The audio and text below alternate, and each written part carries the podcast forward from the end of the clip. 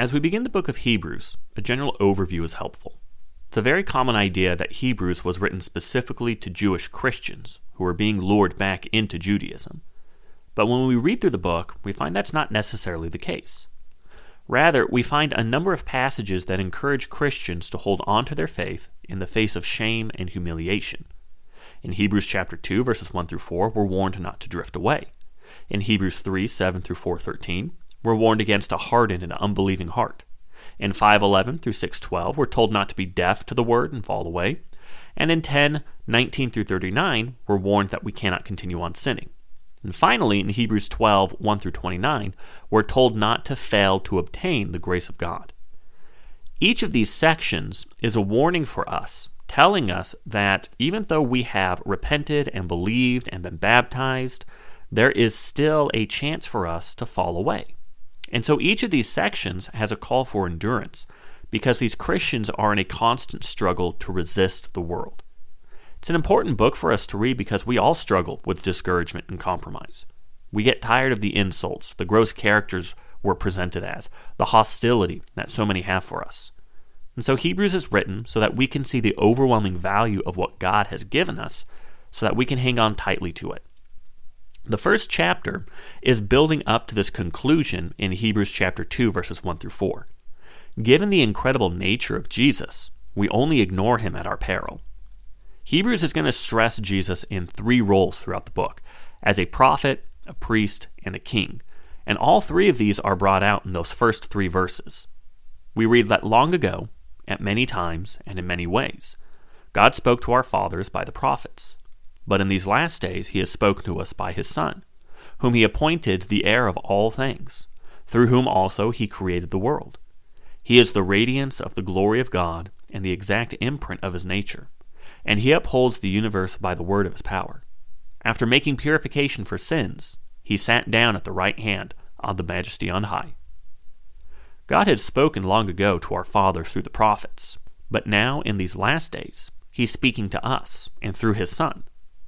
Now, this doesn't mean that all Old Testament scripture is suddenly obsolete. It was only incomplete, with the prophets puzzling out how it might all end. 1 Peter chapter 1 verses 10 through 12 for example mentions that they were looking eagerly as to when the Christ would come and in what manner but never fully grasping it. But now we got the full picture.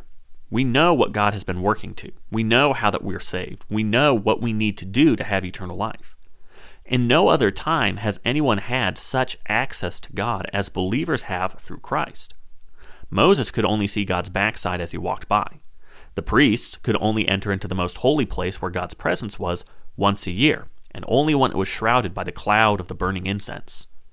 But when we see Jesus, we have seen the exact imprint of God, everything that He is and everything that we need to be. And as the perfect representation of God in human form, Jesus could do what nobody else ever could.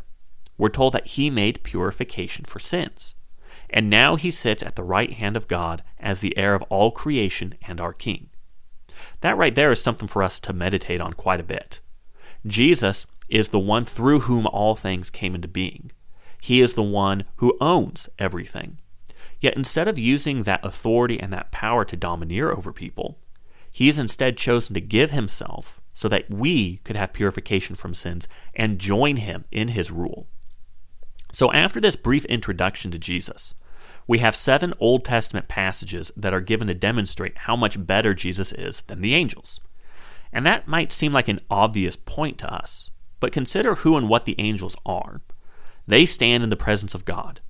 When they appear to people, they usually think they're going to die. And Daniel 10 implies that they even have some sort of role or authority when it comes to ruling the world powers. Popular depictions of angels are chubby babies with wings, or just regular looking people with wings and a halo. But angels are impressive. They're scary.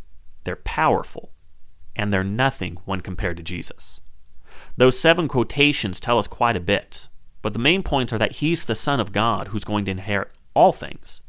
He's the one who is worthy of worship from all created things, and angels are only his servants. And even in verse 8, this Son, Jesus, is called God Himself. So he's someone we ought to pay attention to. We reach that conclusion of this argument in Hebrews chapter 2, verses 1 through 4, which we'll look at in more detail tomorrow. but simply put, is that we ignore Jesus at our own peril. All previous revelations of God, as incomplete or as much as they looked forward to Jesus, they're not to be treated lightly. The messages given through angels, that was reliable, and anyone who ignored it received just judgment against them. So now that we are seeing God face to face in the person of Jesus, how much more ought we ought to pay attention?